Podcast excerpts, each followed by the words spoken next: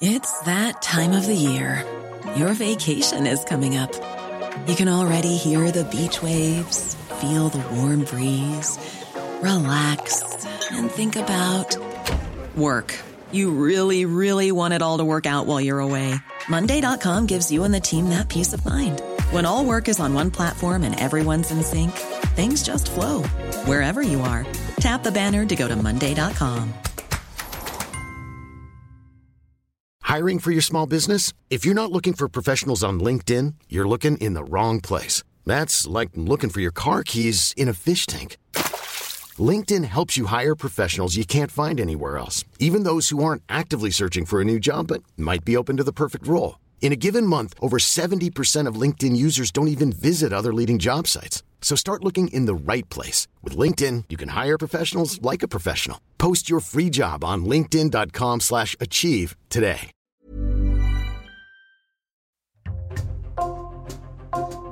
Bonjour, c'est Thibault Lambert et vous écoutez Code Source, le podcast d'actualité du Parisien. C'était une promesse d'Emmanuel Macron pendant la campagne présidentielle de 2017, il y a six ans. Mettre en place un service national universel et obligatoire pour former tous les jeunes à la vie civique. Depuis 2019, la mesure est expérimentée dans certains départements sur la base du volontariat, mais aujourd'hui, elle peine à séduire. On ne sait toujours pas quand elle sera généralisée, ni même si ce sera vraiment le cas un jour. Dans une interview au Parisien fin avril, le président Emmanuel Macron lui-même n'a pas été clair à ce sujet. Quel est le problème avec le SNU Pourquoi tarde-t-il à être mis en place? Élément de réponse avec deux journalistes du Parisien, Frédéric Goyard, spécialiste éducation au service société, et Christelle Brigodeau de la cellule Récit qui a couvert ce sujet jusqu'en 2021.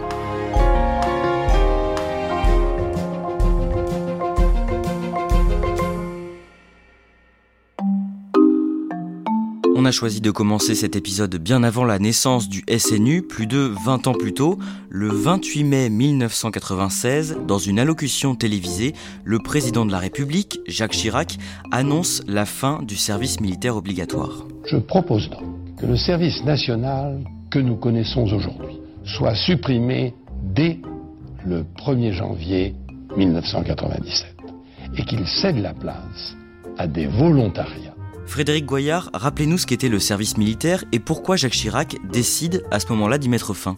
Le service militaire, euh, qu'on appelait à l'époque le service national, c'est un service euh, militaire obligatoire qui existe quand même euh, depuis près de 200 ans. C'est un creuset d'intégration, c'est là où des centaines de milliers, des millions même de jeunes Français vont se rencontrer euh, pour la première fois.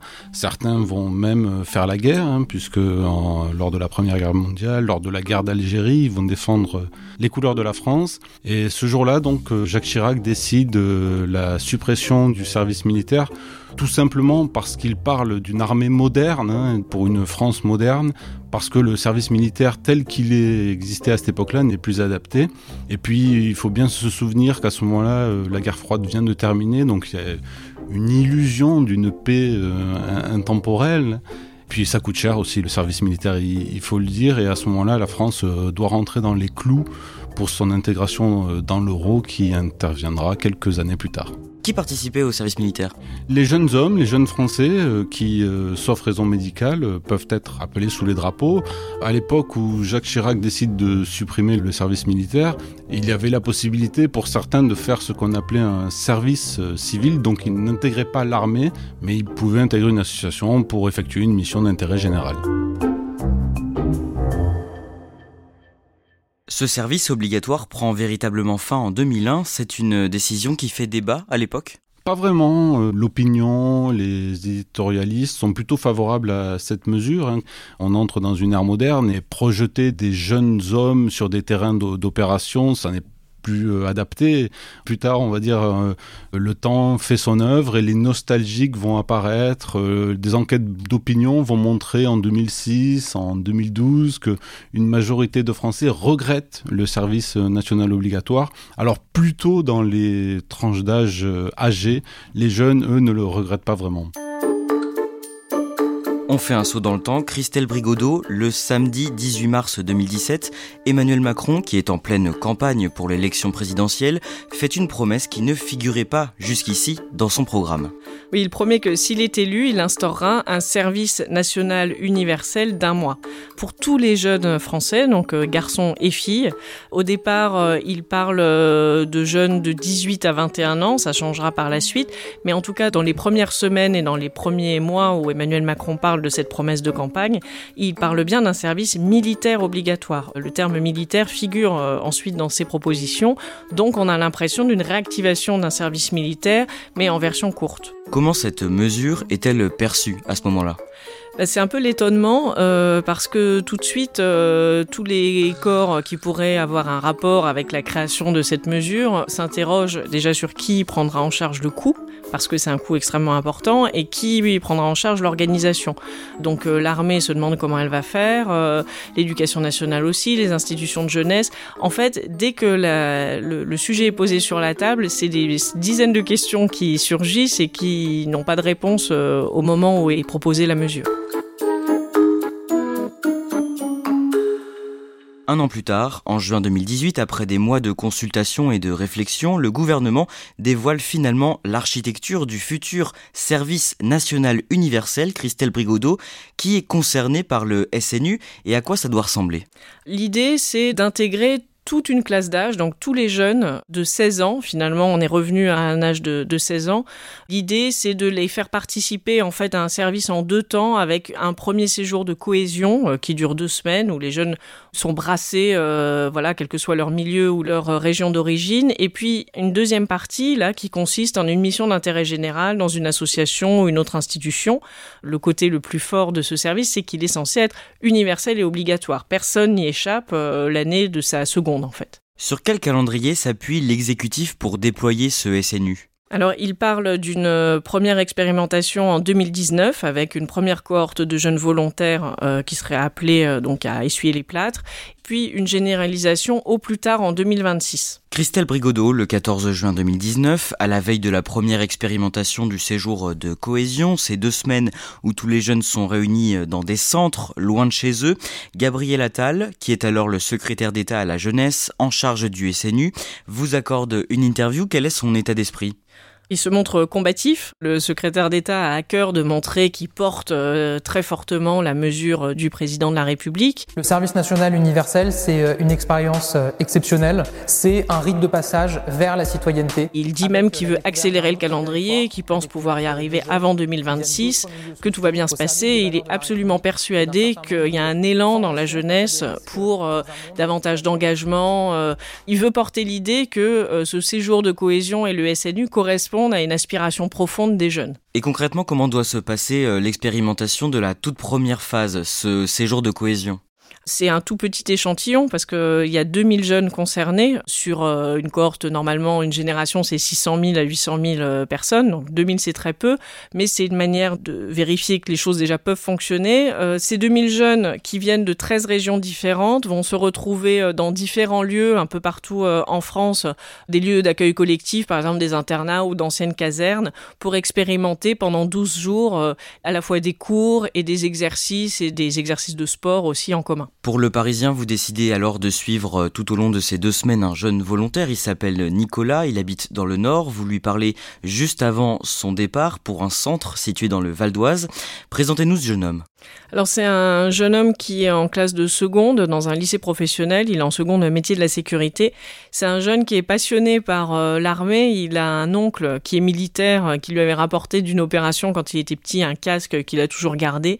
Donc il a cette fibre militaire qui fait que euh, un jour sa mère qui travaille comme chef d'équipe dans une petite entreprise de nettoyage entend à la radio une publicité pour le SNU, elle en parle à son fils en se disant ça ça va accrocher parce que Nicolas sinon est un garçon qui aime pas trop l'école, qui est un petit peu renfermé.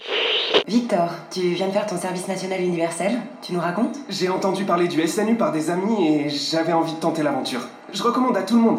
Et en plus, je sais que ça va me servir.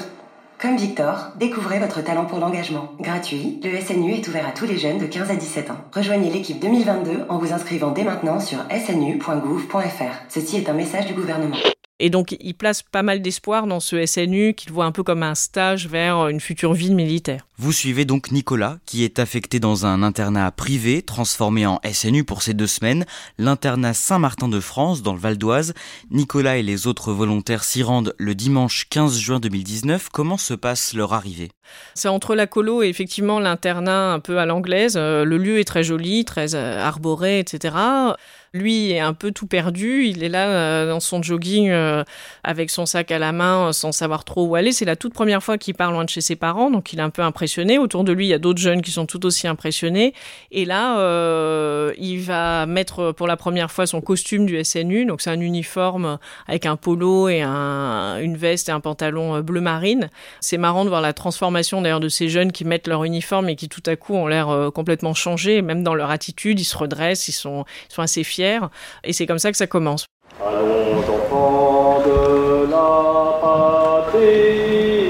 Concrètement, comment se déroulent les journées là-bas? Ça commence tôt, ils prennent le petit déjeuner à 7h moins le quart, 7h dans la salle du réfectoire. Là, ils sont déjà euh, fatigués au bout de quelques jours parce qu'il y a beaucoup de choses dans la journée.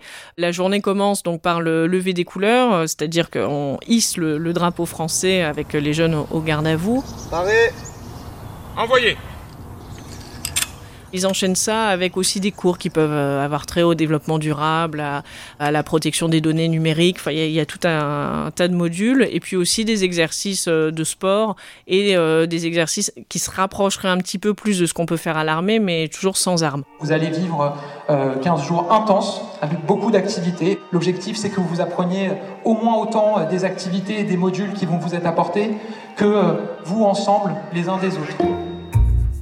Qui sont les encadrants de ce séjour et comment ça se passe avec euh, les volontaires?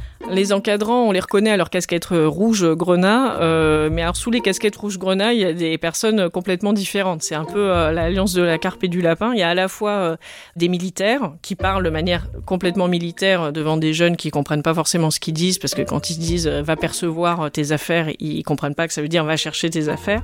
Et puis il y a aussi des proviseurs de lycée, il y a aussi des encadrants qui viennent du monde associatif et du milieu de l'éducation populaire, donc qui n'ont rien à voir, pas du tout le même état d'esprit euh, que les militaires.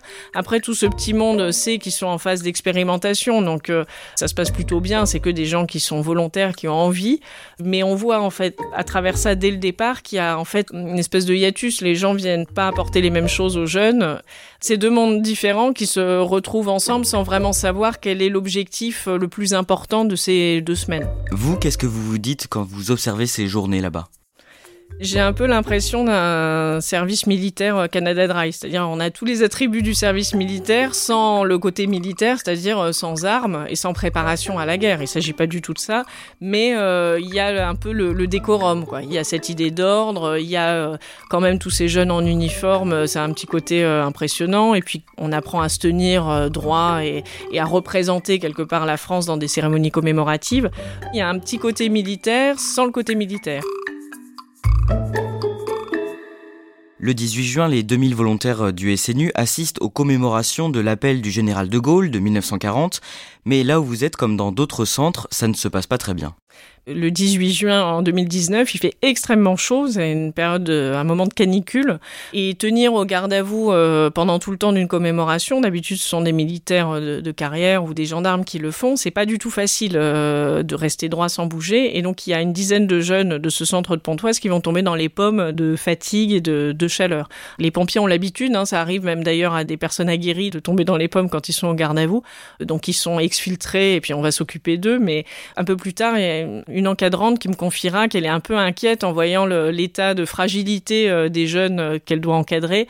Elle se dit que bon, elle les imaginait un petit peu plus costauds. Comment se déroule la fin du séjour pour euh, Nicolas, ce jeune que vous suivez?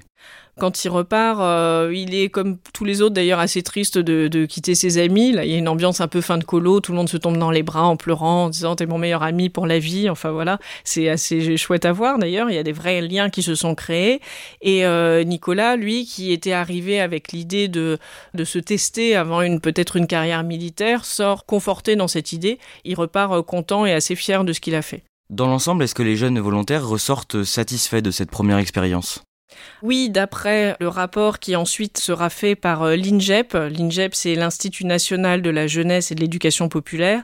Et cet institut, euh, missionné par euh, les services de Gabriel Attal, vont faire une étude partant de toute une série d'entretiens avec ces jeunes. Et il ressort que 94% de ces 2000 jeunes donc, qui expérimentaient le, le SNU ressortent contents. Mais il faut quand même tempérer ce résultat par le fait que ces jeunes volontaires, c'est pas n'importe quel jeune, ils sont 30% à être des enfants de militaires.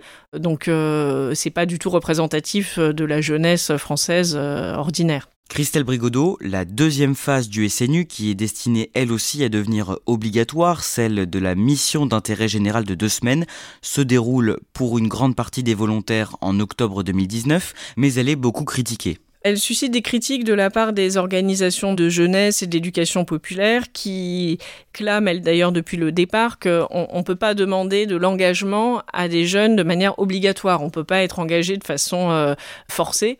Et donc elles contestent euh, voilà, ce principe de forcer toute une génération à aller dans des associations. La crainte, c'est d'avoir des jeunes qui sont là euh, assis sur une chaise à rien faire parce qu'ils n'ont pas envie, au lieu de vraiment aider. Au mois de janvier 2020, le gouvernement lance un nouvel appel aux volontaires pour la seconde édition du SNU avec beaucoup plus d'ambition. Il espère cette fois-ci recruter 30 000 candidats, mais la session 2020 tombe à l'eau en raison de la pandémie de Covid-19. L'année d'après, en 2021, Frédéric Goyard, un nouvel appel à candidature est lancé. Est-ce qu'il suscite l'engouement? Pas vraiment, hein, puisque le gouvernement tablait sur 25 000 volontaires et ils sont à peine à 15 000. Il faut dire qu'en 2021, il y a encore euh, la pandémie est encore présente hein, dans l'Hexagone, donc il y a des restrictions Covid qui sont encore là, mais euh, effectivement, les jeunes ne sont pas au rendez-vous. L'année suivante, en 2022, le gouvernement se fixe l'objectif de 50 000 participants. 32 000 jeunes se portent finalement volontaires, mais quelques jours avant le début du séjour de cohésion, en juin, l'expérimentation tourne au grand cafouillage. Aux Parisiens, nous, nous sommes alertés par des parents qui s'inquiètent quelques jours avant, trois jours avant avant le, départ de leur enfant. Ils n'ont toujours pas euh, reçu euh, l'endroit où leur fils ou leur fille va être logé. Ils ne savent même pas comment ils vont se rendre euh, sur les lieux. L'État a du mal à trouver des centres d'accueil pour héberger tous ces jeunes. Il y a aussi des problèmes par rapport aux, chauffeurs de bus, parce qu'en en France, on rencontre une, pénurie de chauffeurs. Et donc, trouver les chauffeurs et le nombre de bus adéquats, c'est compliqué. On en vient à cette année 2023. Au mois de janvier, Emmanuel Macron indique qu'il doit prendre la parole et faire des annonces sur le SNU, mais elle tarde à arriver. Pourquoi ça? Au début de l'année, euh, lors des vœux à la nation, euh, Emmanuel Macron, le président de la République, annonce en effet qu'il va euh, poser les jalons du nouveau SNU. Je poserai dans les toutes prochaines semaines les premiers jalons d'un service national universel. Il le répète d'ailleurs lors de ses vœux aux armées quelques jours plus tard. Mais finalement, tout cela va être percuté par euh, le projet de loi de réforme des retraites, la contestation grandissante, les jours de grève à répétition vont faire que ces annonces n'auront euh, pas lieu. En réalité, au même moment, le gouvernement réfléchit à une autre forme que pourrait prendre le SNU. Deux scénarios sont donc à l'étude, lesquels exactement? Alors, il y a L'option euh, numéro un, hein, celle qui euh, prévaut, j'ai envie de dire, depuis le début, c'est-à-dire un service national universel obligatoire. Et une deuxième option qui, elle, euh, est plus light, on va dire, hein, qui, elle, ne serait pas obligatoire, c'est-à-dire qu'on garderait la formule actuelle, c'est-à-dire 12 jours sur la base du volontariat, mais on essaierait d'effectuer une montée en gamme, une, montée en charge, en rendant le SNU plus attractif, avec par exemple le passage du permis de conduire ou le passage du brevet euh, d'aptitude aux fonctions d'animateur. Ça permettrait, espère-t-on du, côté du gouvernement, d'attirer de plus en plus de jeunes. Le mercredi 8 mars, un rapport euh, rédigé par des sénateurs met en lumière les problèmes dans la mise en place du SNU. On parle de quoi exactement? Il y a plusieurs euh, problèmes. Le premier est logistique, hein, puisqu'il faudrait euh, des centres d'accueil de grande taille pour accueillir euh, tous ces jeunes. Le deuxième, ça concerne les personnels encadrants hein, qu'il faudrait aussi là pour encadrer, pour accueillir tous ces jeunes et pour les, les épauler pendant les séjours de cohésion. Et puis le troisième, peut-être le plus important, il est d'ordre financier, puisqu'un rapport qui avait été euh, transmis au Premier ministre de l'époque en 2018 tablait déjà sur un coût de compris entre 2,4 et 3,1 milliards par an pour le service national universel obligatoire. À cette même période, la presse et les autorités révèlent plusieurs incidents survenus au cours des derniers mois pendant des séjours de cohésion, des incidents qui n'arrangent pas la réputation du SNU. Oui, qui salissent vraiment l'image du SNU, hein, puisqu'on parle quand même d'agression sexuelle. Une, jeune fille euh, dépose de plainte d'ailleurs contre un encadrant du SNU. On parle aussi de, faits de harcèlement sexuel, euh, de racisme. On parle également de jeunes qui sont pris de vomissements, d'évanouissements lors d'un bivouac euh, en altitude. Donc effectivement, ça pose des problèmes sur la sécurité et l'encadrement de ces jeunes. Au-delà de ça, au-delà de ces incidents, est-ce que l'idée que le SNU devienne obligatoire séduit les jeunes? On peut en douter. Déjà en, 2018, euh, lors d'une consultation numérique, un, jeune sur deux se disait euh, favorable au SNU. En 2022, on, voit euh, que sur la base du volontariat, seulement 32 000 jeunes ont répondu favorablement. Donc de là à le rendre obligatoire, ça semble quand même assez compliqué. Au moment où on se parle, le service national universel est un engagement civil, citoyen, qui est volontaire. Le 30 avril, sur le plateau de Dimanche Politique sur France 3, des déclarations de la secrétaire d'État à la jeunesse, Sarah El Haïry, font polémique. Qu'est-ce qu'elle dit dans cette émission? La secrétaire d'État euh, se prend les pieds dans le tapis, hein, puisque lors d'un débat avec un jeune militant euh, écologiste, euh, elle va affirmer que le, président de la République n'a jamais parlé d'un service national universel obligatoire. C'est une annonce d'Emmanuel Macron. Mais à aucun moment le président de la République. Il a souhaité, il a souhaité le faire. Non, il, a, souhaité généraliser. Généraliser, ça veut dire rendre obligatoire. Absolument pas. Ce qui est complètement faux. Hein. Il suffit d'une recherche sur Internet retrouver un, tweet d'Emmanuel Macron en pleine campagne présidentielle où il affirme qu'il fera un service national universel obligatoire. Même sur le site internet du SNU, il est écrit de manière très claire que le SNU tel qu'il est envisagé aujourd'hui a vocation à devenir obligatoire. C'est les mots qui sont employés dans le texte. Frédéric Goyard, Christelle Brigodeau, six ans après la promesse de campagne d'Emmanuel Macron, comment expliquer que le cap du service national universel soit toujours aussi flou? On a l'impression d'un projet qui a manqué sa cible parce que du départ il était flou. Finalement, euh, le choix a jamais vraiment été fait entre le côté militaire ou civil. On a l'impression d'un projet, oui, euh, mal ficelé au départ, euh, sur lequel se sont ajoutées tout un tas de choses, notamment le Covid, qui font que là, six ans après, on en est presque au même point. Et on se demande comment il va pouvoir trouver un deuxième ou un troisième souffle.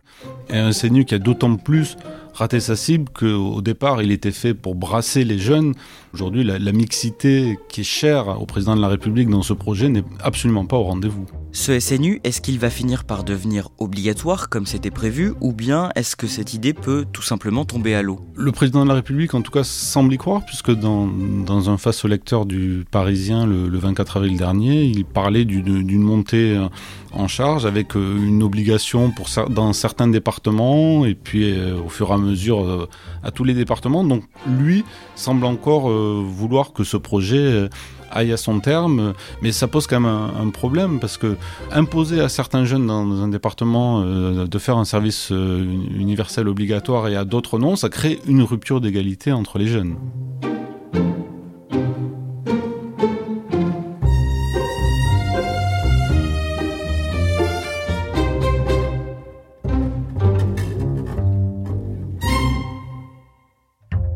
Merci à Christelle Brigodeau et Frédéric Goyard. Cet épisode a été produit par Emma Jacob et Clara Garnier Amourou, réalisation Pierre Chaffanjon. Code Source, c'est le podcast quotidien d'actualité du Parisien. Vous pouvez nous laisser des petites étoiles ou un commentaire sur votre application audio préférée.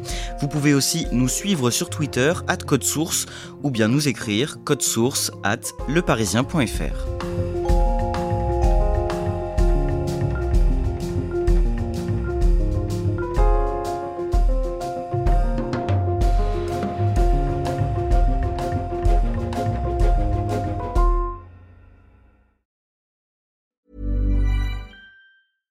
Hey, it's Paige DeSorbo from Giggly Squad. High quality fashion without the price tag. Say hello to Quince.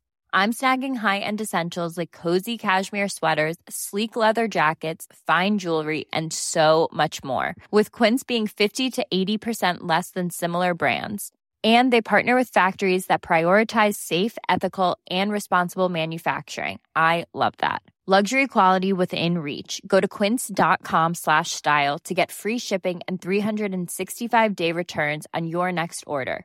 Quince.com slash style.